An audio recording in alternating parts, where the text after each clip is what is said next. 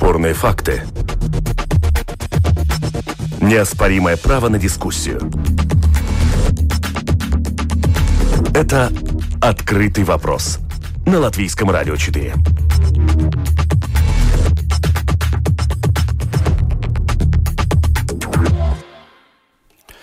Итак, программа «Открытый вопрос». В рамках этой программы обзор событий недели, как всегда, по пятницам на волнах Латвийского радио 4. Программу сегодня проведу я, Владимир Иванов, и я с радостью представляю моих сегодняшних э, собеседников, которые пусть находятся от меня на расстоянии, но все-таки я их буду чувствовать, как будто они здесь сидят у меня в студии. Это политолог Анди Скудорс. Добрый день, господин Кудорс. Здравствуйте. И Андрей Хатеев, заместитель главного редактора газеты «Сегодня», журналист. Господин Хатеев, добрый день. Добрый день. Ну, на самом деле, неделя получилась насыщенная, я бы сказал, неоднозначная. Ну, как обычно это бывает, событий было очень много. Я предлагаю начать э, все-таки с того, что в Латвии на этой неделе закончилась чрезвычайная ситуация, де юре. Э, понятное дело, что три месяца все мы жили по определенным правилам. Э, в основном это были ограничительные меры.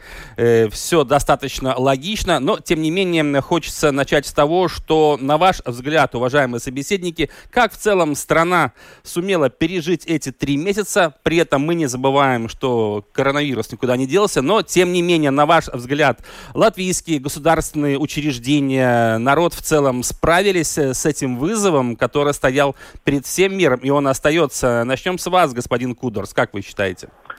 Да, я, я думаю, в целом справились хорошо. Всегда можно сделать лучше, но если смотрим по цифрам и сравниваем, сколько заболели, ну, процентуально жителей Латвии, сравнивая с многими другими странами – для нас это прошло более-менее нормально. И в этом смысле, если, ну, как оценивать меры, которые были приняты, ну, по результатам, если мы смотрим, что были разные подходы. Швеция шла более такой либеральный подход, что, ну, давайте не все закрывать и так далее, чтобы там тоже есть какая-то рациональная идея, что в экономике не так сильно пострадала, но цифры умерших и заболевших у них хуже все равно. В этом смысле, я думаю, нормально.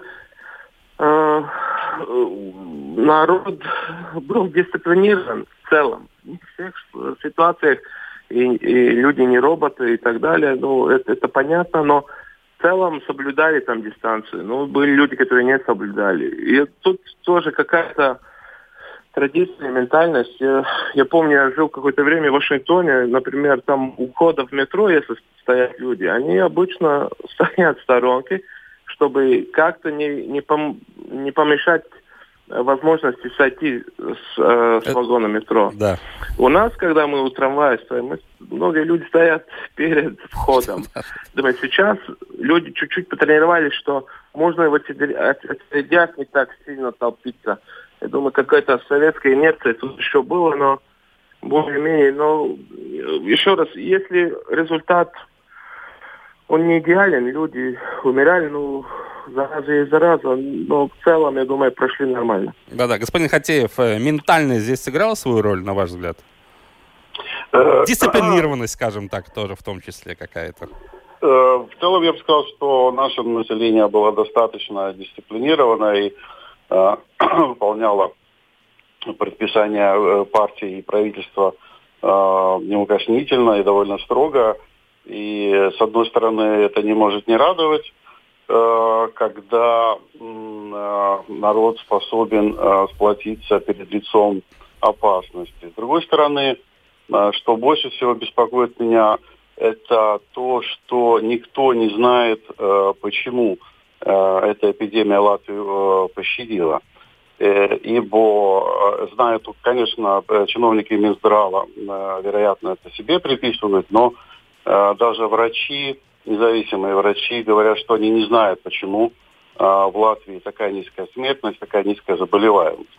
Я думаю, что это целый ряд факторов, которые не зависят, э, не зависел от действий правительства. Ну, это плотность населения крайне низкая, ментальность населения, его привычки, там то, что мы не любим целоваться, как итальянцы, и и два метра для нас это нормальное расстояние для диалога, в отличие от, допустим, французов, которому нужно подойти на полметра к тебе. Вот. И И то, что у нас э, не так уж и много пожилых людей э, за 80 э, с хроническими болезнями, ибо наша медицина этих людей не в состоянии поддерживать жизнеспособным, ну уж поддерживать их здоровье так долго. То есть а тут количество факторов сыграло свою роль, я думаю. Вот. И, и поэтому вот это незнание, почему же нас это пощадила эпидемия, и меня тревожит. Я думаю, не только меня. Да, но если мы, конечно, посмотрим на цифры, на статистику, там в Эстонии в число заболевших в два раза выше цифры, в Литве тоже гораздо все сложнее оказалось. Латвия на фоне стран Балтии, конечно же, выделяется в лучшую сторону. Да, Госп... да, и это удивительно. Ведь медицина-то в Латвии ну уж точно не лучше э, эстонской и, э, ну, может быть, сравнимо с литовской. Угу. Господин Кудорс, если говорить об экономических мерах поддержки, ну, прежде всего, это самого разного рода пособия по простою, которые выплачивались, э, было много довольных, было очень много недовольных, почему одним компенсируют этот простой, другим не компенсируют. В целом, как вы считаете, вот если говорить о латвийском народном хозяйстве, предпринимательстве, бизнесе, Э, все ли в полной мере, конечно, не могли получить э, ту поддержку, которую желали, но, как вы считаете, здесь со стороны государства все ли было сделано правильно и аргументированно? Ну да, этот вопрос посложнее. Я думаю, э, слава богу, все-таки не случилось то, что было по ощущениям для многих людей в начале. Да, было ощущение, что все клиент уезжает, гипс снимают, что все пропало. Да. Мы не, люди не знали, насколько по времени это э, продолжится, как, как пойдет кривая, где будет пик, и как сильно это э, повлияет на экономику. Конечно, будет цифры минус, я думаю, по, э, по валовому продукту. Но я думаю, потому что из-за того, что кривая пошла, в смысле, достигнула пик быстрее, чем, может быть, ожидалось, таких катастрофических последствий экономика Латвии, которые, которые, о которых думали в начале, они, их просто не будет. Будет минус, но не настолько. Конечно, мы связаны, Латвия, как маленькая открытая страна, очень сильно связана с другими странами, особенно с странами Европейского Союза. У нас примерно 70% внешней торговли с другими европейскими странами. Но в целом у нас диверсифицированная торговля, диверсифицированная экономика.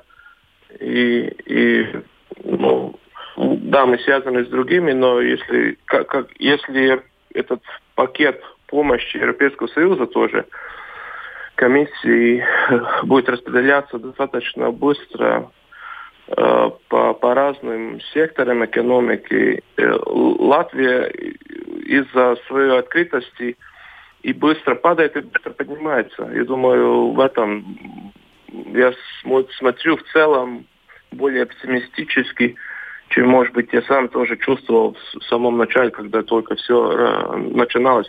По отдельным секторам Честно говоря, я не, не, не углублялся, не смотрел, кто самый там радостный и кто больше всех пострадает. Я думаю, э, всем сестрам по сергам политика в целом такая была, но всегда будут какие-то отрасли, которые почувствуют, им это не так, они получают меньше, чем другие. Угу.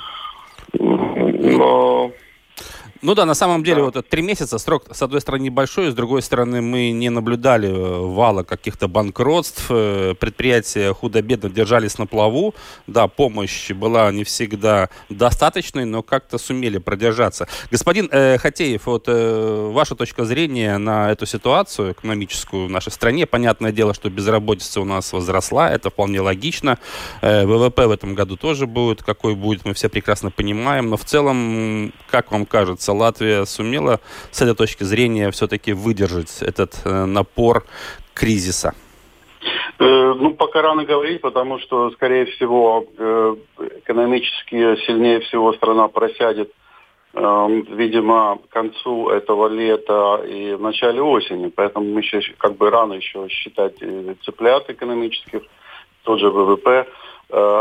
Ну, пока радует, конечно, то, что правительство скуповатое в Латвии всегда, особенно когда речь заходит о помощи населению. В этот раз проявила сознательность и э, большие деньги э, пытается сейчас и раздать в виде пособий, э, и других э, видов помощи, и, и то, что этих денег много. И я вот всегда сравниваю нынешнюю ситуацию с прошлым кризисом, э, тогда прошлое правительство просто сокращало свои расходы, да, угу. а сейчас она их увеличивает. Это огромная разница, да. Вот тогда денег не было, и выход из ситуации был только с помощью экономии и затягивания поясов, а в этот раз все наоборот. Наоборот, э, деньги вкладываются, и сейчас строительство, э, дорожное строительство будет большие деньги, что, конечно, тоже э, подогревать будет экономику, все остальные сектора, которые связаны со строительством. И уже сейчас видно, что, скорее всего, Э, для Латвии этот кризис не будет столь э, тяжелым, как прошлый. Вот это можно почти с уверенностью сказать. Опять же, э, в прошлый раз, в прошлый кризис нам никто не хотел давать деньги, потому что это была непонятная страна с непонятной экономикой. Сейчас да. мы в еврозоне, и нам полагается помощь просто автоматически. Плюс в Латвии не, не какая-то непонятная валюта под названием Латвия, никому неизвестная, а Э, стабильный евро. И, и это все как-то, э, это большой плюс, плюс в данной, в данной ситуации. Да, э, господин Хатеев, еще в догонку один вопрос. Я задам еще вопрос вам по одному вопросу, такой провокационный, как вы относитесь э, к коронадиссидентам, тем людям, которые все-таки не признают наличие того, что коронавирус это какая-то опасне, а, какое-то опаснейшее заболевание, которое косит население, ничего особенного, якобы э, все очередная, очередной вирус, э, очередная болезнь, и ничего страшного нет. Ну да, смертность чуть повысилась, но это все объяснимо. Э, господин Хатеев, ваш ну, ваш ответ ну, этим людям? Хотя я понимаю, вы не эпидемиолог, но тем не менее. Ну, конечно. И э, опять же, люди имеют право на, на свою точку зрения. По крайней мере, в нашей стране никто не запрещает э, э, высказывать и даже такие крамольные мысли, что значит, э, коронавирус не так страшен, как его малюют. Вот. Но есть официальные цифры, это одно дело. Их можно будет анализировать на самом деле лишь через год, когда будет понятно действительно там про вторую волну будет она не будет, когда цифры по, по смертности действительно вырисуются нормально, потому что они скачут от страны к стране, ну просто чудовищно. Плюс э, по подсчет, э, опять же, смертности в каждой стране ведется э, по-своему, из-за чего вообще ничего невозможно сравнивать. Есть все эти цифры, они просто э, сейчас, э, ну, ни о чем. Через год может быть, да. Угу. Вот. Но, с другой стороны, есть э, законодательство Латвийской Республики, есть парламент, выбранный народом, есть правительство. Вот. И их распоряжение э, надо выполнять. Да, хочешь ты этого или не хочешь. И большинство населения это делает. Но, угу. опять же, у населения есть право выражать недовольство принятыми решениями правительства и того же Сейма. Вот. И если кто-то это делает, это его право.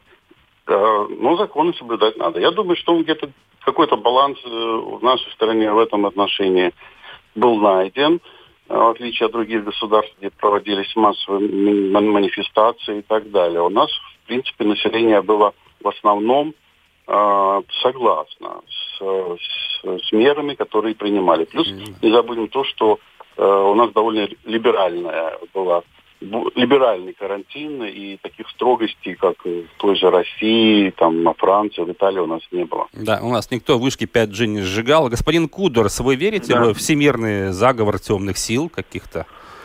Или все-таки это, э, да. это все теории, которые все-таки не стоят внимания? Заговор. Да, ну, да, ну теория заговора стоит на том, что есть закулиса, мировая закулиса, которая управляет миром. Я помню, недавно смотрел одно интервью журналиста украинского э, Гордон. И он взял, он брал интервью у советского шпиона, бывшего, который был, э, он работал в советское время в Вашингтоне, э, еще во время холодной войны. И тот говорил, вот я в молодости думал, э, не помню фамилию этого советского разведчика, но он говорит, вот в молодости думал, что вот всем правит, там за кулисок повсюду что-то организует, все идет по плану. и людям только показывать фасады и так далее. И он сейчас уже человек с седой головой говорит, вот я сейчас думаю по-другому. Есть много факторов, множество, мир более сложен. Теория заговора упрощает мир, тем самым убирает ответственность от индивидуума. В смысле, если все решают там за кулиса, зачем мне вообще что-то делать? Зачем мне пойти голосовать? Почему мне вступать в какую-то политическую партию? Почему мне быть активным? Потому что я не, не смогу повлиять ни на что. И в этом смысле она плохая вещь. Почему? Потому что это влияет на демократию. Люди не берут ответственность на себя. И поэтому я смотрю на это очень скептически. Даже если кто-то иногда, не даже, да, иногда кто-то принимает какие-то решения, которые повлияют на большие группы людей и так далее. Но в этот раз да, интернет полон теориями заговора. Российский телевизионный канал, канал РЕН-ТВ там, их производит, и, и не, не сам придумают, берут еще откуда-то из интернета и так далее. Всего много. Нужно просто быть спокойными и осторожными с этими идеями. Они работают на людей, которые обычно не особо много уделяли время за партой в школе, за ну учебой. И, и в целом я сказал бы, давайте быть осторожными, потому что мир сложен, а теория заговора делает его супер простым. Полностью согласен. Ждем вакцину от коронавируса. И я предлагаю перейти к следующей теме, поговорить о том, что Сейм наконец-то в окончательном чтении принял закон об административно-территориальной реформе. Это «Открытый вопрос» на Латвийском радио 4. Ну что ж, итак, Сейм все-таки родил этот закон. Депутаты очень долго, долго и упорно работали над ним. Фактически, по признанию министра регионального развития охраны среды Юриса Пуца 500 дней, да, примерно 500 дней прошло с момента появления идеи все-таки реформировать э, Латвию по территориальному принципу сделать несколько иначе до вот появления такого закона. Э, многие говорят, что здесь вновь э, какие-то политические игры, передел сфер влияния. Очень много было жалоб, я помню, все мы прекрасно знаем, и пикеты проводились, и дискуссии острые велись, и они велись до последнего момента. Почти четыре сотни поправок э, в третьем чтении тоже говорят о многом. Господин Хатеев, вот начнем с вас. На ваш взгляд, все-таки вот этот период передел, да, было 119 самоуправлений, теперь 42. Это чистая математика или все-таки это разговор о чем-то другом? Там э, такая сложная реформа, что там было все. Конечно, там были и политические э, вопросы решались определенными силами в ходе этой реформы, и чисто экономические, и интересы простых людей, людей все так пересеклось, э, все было очень сложно, и э, мы помним, какие протесты были, и потом вдруг, э, когда началась эта эпидемия, эти протесты, естественно, они не имели возможности как-то выплеснуться наружу, и всем, э, воспользовавшись этой ситуацией, быстренько все принял.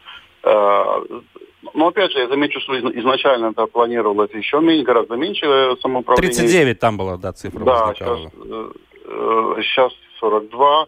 То есть правительство пошло на уступки во многом некоторым городам оставили статус и так далее, и так далее. То есть э, нельзя сказать, что прямо так вот э, упрямо э, министерство и, и, и власти шло против воли населения, хотя в некоторых местах, конечно, могли бы продолжить уступки и для людей что-то сделать так, как они хотели. Но, с другой стороны, если всем, всем потакает, то и реформы-то проводить не надо было. Вот. А, с друг, а с другой стороны, всем же понятно, что эти как безумное количество управлений в нашей крохотной Латвии тихо, только отнимает ресурсы и, э, естественно, реформу проводить надо. И, по идее бы э, лучше бы еще более радикально сократить. На самом деле, учитывая скромные размеры страны, да, и сейчас во многих странах более больших такие похожие реформы проводились тоже в Эстонии, сделали это раньше на пару лет, чем Латвия, и, в общем-то, довольны результатами. Я думаю, что это эта реформа это полумеры, и пройдет лет 10, и надо будет э, опять еще сокращать. Ага. Да, господин Кудорс, э, ваше мнение да. на сей счет, потому что, ну, да. все-таки, мне кажется, любая реформа, она должна ориентироваться на простых жителей нашей страны, которым было бы удобнее жить. Доступность медицины, транспорта, другой инфраструктуры. На ваш взгляд, это поможет? Допустим, э, мы знаем очень много примеров. Э, последнее время, ну, вот э, самые громкие это Икшкели, да, там и да. Другие города ну, недовольны люди, недовольны. Но это опять-таки их мнение. На ваш взгляд, э, все mm-hmm. ли правильно сделал господин Пуце? А, я думаю, я бы сказал так, что вообще, почему должна была пройти реформа? Тут два главных фактора. Это демографическая ситуация. То есть да, она людей... была объективно нужна, да? Объективно нужна, потому что людей все меньше, особенно э, на сельской местности. И логика менеджмента. Да? И что вообще насчет самоуправления, что важно жителям, это доступность и качество услуг. Если они очень маленькие, тогда да, доступность выигрывает. Но да. качество выигрывает или нет? Я думаю, нет. И, и это, это я называю такой логикой менеджмента, что должно быть побольше людей, побольше финансовой, э, финансовых возможностей. И, и там на это влияет, э, сколько людей живут там, попросту говоря, и сколько тратится для этих услуг тоже. Я думаю, мы много слышали критики на то, что у нас слишком много бюрократов и слишком много тех, которые работают на, на государственные э, органы и на самоуправление. Ну вот, это один шаг сделать, что их было меньше. Э, качество, думаю, вырастет. Я помню, мы в нашем исследовательском центре делали э, один проект про международное сотрудничество самоуправления Латвии. И что мы видели, что есть настолько маленькие самоуправления были, э, что они не могут принимать участие, они не могут э, использовать эти проекты там, европейских денег, чтобы, например, сделать культурную связь с каким-то, с другими областями в других странах. И в Румынии самоуправление, например. И они из-за этого вообще, вообще не могут ничего. Если три маленькие объединяются, они хотя бы сейчас один раз в три года что-то смогут делать. Это простая логика, но я думаю, возможности вырастут. О самом процессе мне сложно говорить. Э, я думаю, да, всегда нужно дискутировать с людьми, потому что это ведь для них, а не просто для какой-то абстракции. Э, государство это мы, государство не абстракция. И э, обычно, но, но это настолько огромный проект. Я думаю, чтобы понравить, чтобы сделать так, чтобы понравиться всем, каждому, но это очень сложно. Я в целом рад, я допускаю, что были э, ошибки и в коммуникации, но я не знаю, я не изучал там конкретный случаи, но в целом я рад, что наконец-то дошли до этого. Раздробленность для маленькой Латвии, для меньше чем двух миллионов людей, то, что было больше ста самоуправлений, но это было ненормально. Я думаю, это хороший шаг в хорошую сторону. И то, что вокруг Риги остались несколько поменьше, чем там другие маленькие города дальше от Риги, тоже есть логика. Вокруг Риги живут люди более обеспеченные, платят налог, и там даже если они поменьше эти самоуправления, они все равно с большими возможностями. Так что в целом, я думаю, хорошо по деталям можно смотреть, сделали ли все правильно. Да, ну здесь основная проблема была в отсутствии должной коммуникации, потому что многие руководители самоуправления и сетовали на да. то, что в парламенте вот эти 58 голов, э, я цитирую одного из руководителей самоуправления, не могут знать, что происходит там где-то в Латгале или в Видзем или в Курзам. Они не знают, чем люди живут, поэтому принимают бездушно эти решения. Хотя, с другой стороны, понятно, что, мне кажется, логичный путь, вот укрупнение самоуправления, это вполне вписывается и в современную э, вот эту форму управления именно страной, мне кажется, и да. бюрократия сократится. Ну и главное, конечно, здесь люди. Люди стоят на первом месте, но мне кажется, здесь тоже, если на местах будут работать соответствующим образом, то ну какая разница там, э, ваше поселение это город там или какой-то другой имеет статус. Главное, чтобы вы могли вовремя добраться до больницы на автобусе из точки да. А в точку Б и так далее. Ну и хотя я соглашусь с господином Хатеевым, наверное, можно было бы через некоторое время еще еще более радикально подойти к этому законопроекту, который, кстати, вступает в силу только с 1 июля будущего года. Э, я надеюсь, Кудрас, вы не из Икшкелы или из Икшкелы? Нет, нет, я не из Икшкелы. А откуда вы, если не секрет? Нет, но я сейчас живу в Юрмале, но в одной, одной ногой в Риге, с другой угу. ногой в Юрмале. Э, господин Хатеев, вы откуда? Ну, я сейчас нахожусь под Салацгривой, э, 10 километров от этого города. И э, тоже знаю не понаслышке э, о том, что э, жители Салацгривы очень э, э не хотели Да, да, да, так и есть. Лимбажи, да. И э, на это у них совершенно веские резоны. Я их понимаю. Я а... тоже не, не хотел. Ну, пришлось смириться, что делать. А главный аргумент был жителей Салацгривы в чем? Он простой. Э, э, в основном два, конечно, это тот, что теперь все дела нужно будет решать самоуправление в Лимбаше ехать, а это 40 километров. Это раз. Конечно, кому хочется ездить 40 километров, когда раньше можно было пешком дойти. Это раз. И второе, Савасгриваш была главой, ну, столицей края Савасгривского, и все и, и отсюда шло распределение инвестиций. Да? Саласгрива развивалась как город портовый, как город курортный и так далее.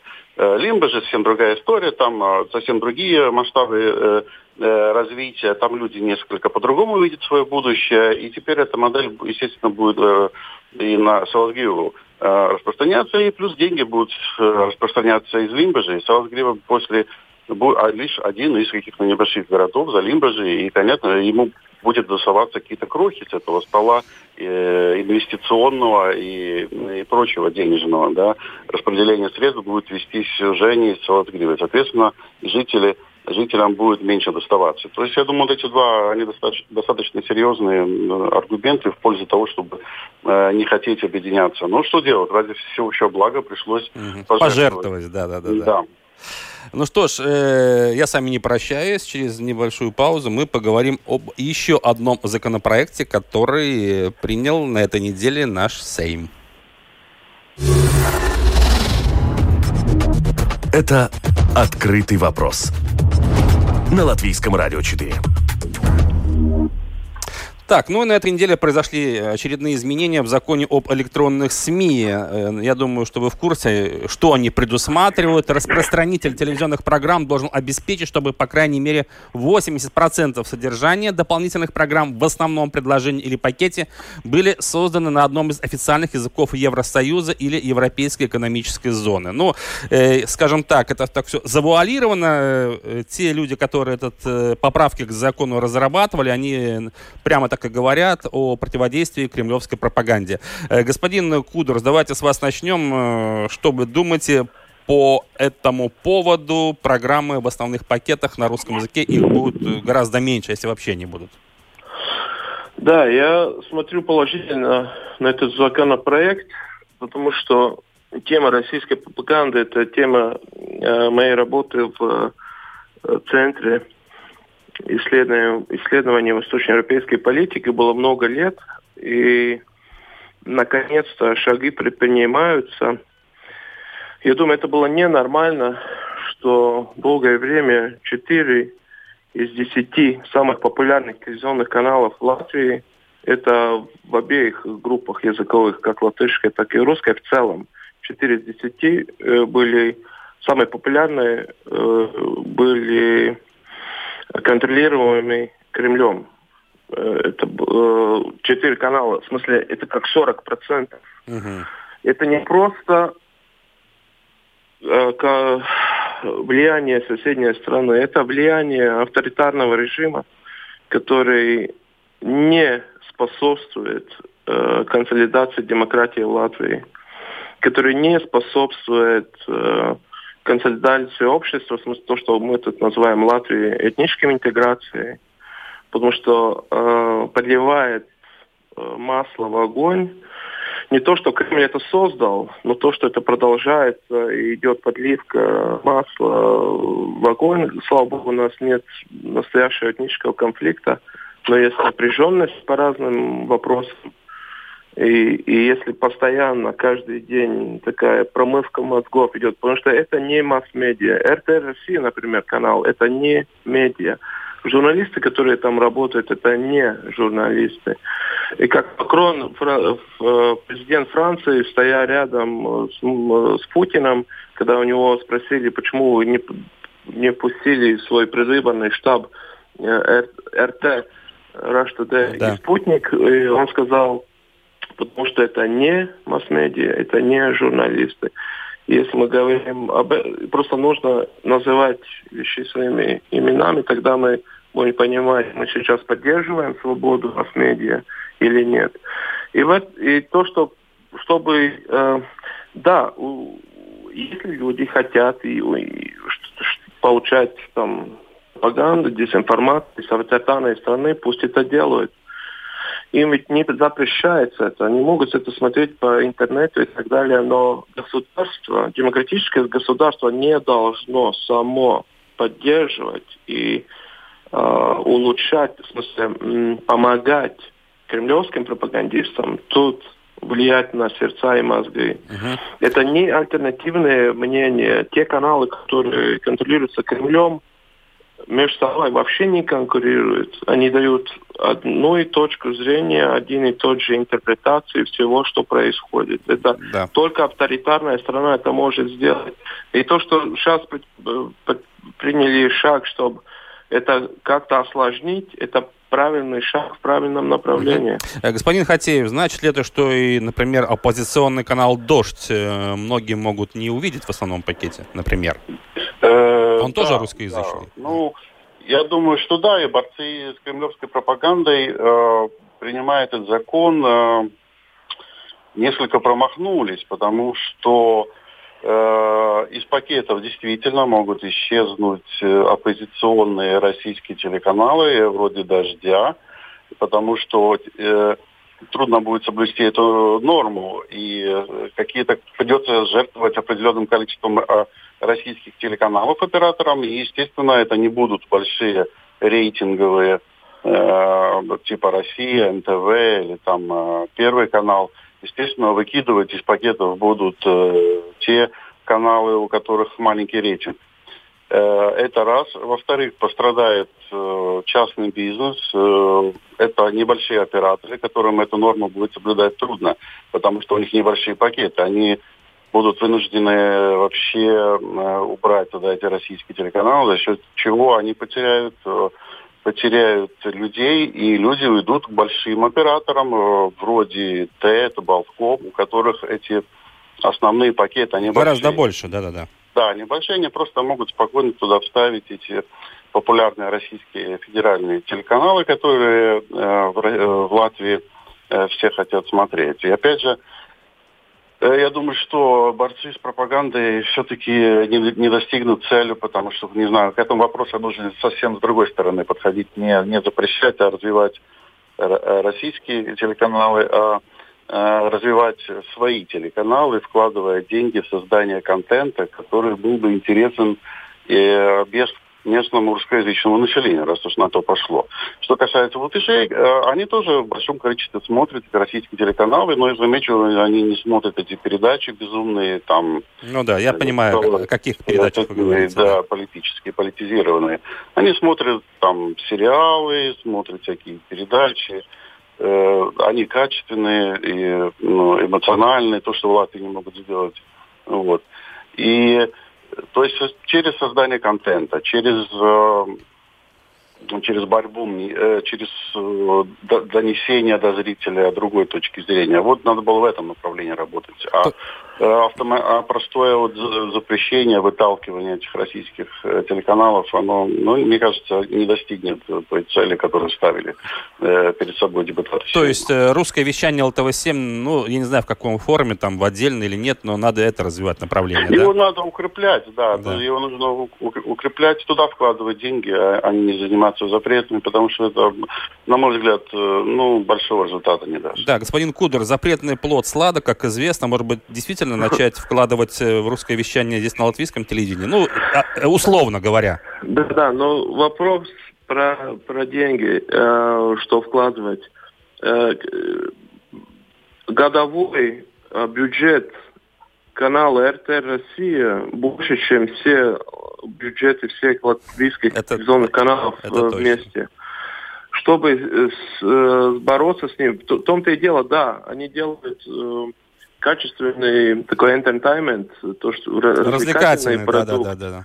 А, и между тем по чуть-чуть вливают, ну не по чуть-чуть, там есть программы и, и шоу дискуссионные, они не чуть-чуть, они огромные, но в смысле вместе с тем дают тоже э, что-то, э, что совсем не, не, не способствует как демократии Латвии, так и безопасности. Это вопрос безопасности таких денег, чтобы конкурировать с большими российскими каналами, нету. И не предвидится. Просто это асимметрическая ситуация. И э, острая власть, мы, мы раньше привыкли говорить о soft power, как мягкая власть, да, и сейчас есть хороший, хороший новый термин – Э, острая власть. Это в смысле используются все рычаги мягкой власти, но содержание совсем другое, оно опасное, да, если оно поддерживает, например, авторитаризм и так далее. И, и одна из черт, э, таких характерных черт острой власти – это асимметрия. Латвия не сможет э, сделать там латвийский канал в России, например. Согласен. И не, и не сможет так, так много русскоязычного контента сделать супер привлекательного, как делает Россия. Просто мы в ситуации асимметрии. Из-за этого шаги, которые принимаются, они просто исходят от реальной ситуации. И никто не говорит, что этот законопроект решит все. Проблема, если кто-то что-то делает, говорит, о, вы с этим не решите. Ну да, все мы не решим но это будет как маленький пазл, одна часть всего большого. И то, что нужно поддерживать местные э, масс-медиа, да, и но денег есть, сколько их есть. И вопрос уже стал, если мы смотрим, что случилось в Украине, что было до этого, и на масс-медиа в Украине, то это вопрос не только демократии, но вопрос безопасности. И тут просто нужно принимать хотя бы что-то, чтобы двигаться. И никто не говорит, что, решает, что это решает все. Да. Э, ну что, господин Кудор и господин Хатеев, большое вам спасибо. Время нашей программы очень быстро пролетело, подошло спасибо. к завершению. Мы даже не обсудили половину, что я планировал. Напомню, что со мной сегодня дискуссию провели политолог Анди Скудорс. Спасибо вам, господин спасибо. Кудорс. И заместитель главного редактора газеты «Сегодня» журналист Андрей Хатеев. Господин Хатеев, Алексеев, большое вам спасибо. Ну что ж, э, на этом я ставлю точку. Обзор событий недели, как всегда, прошел, мне кажется, весьма динамично. Встречаемся через неделю. Программу провел Владимир Иванов. Всего доброго. До свидания.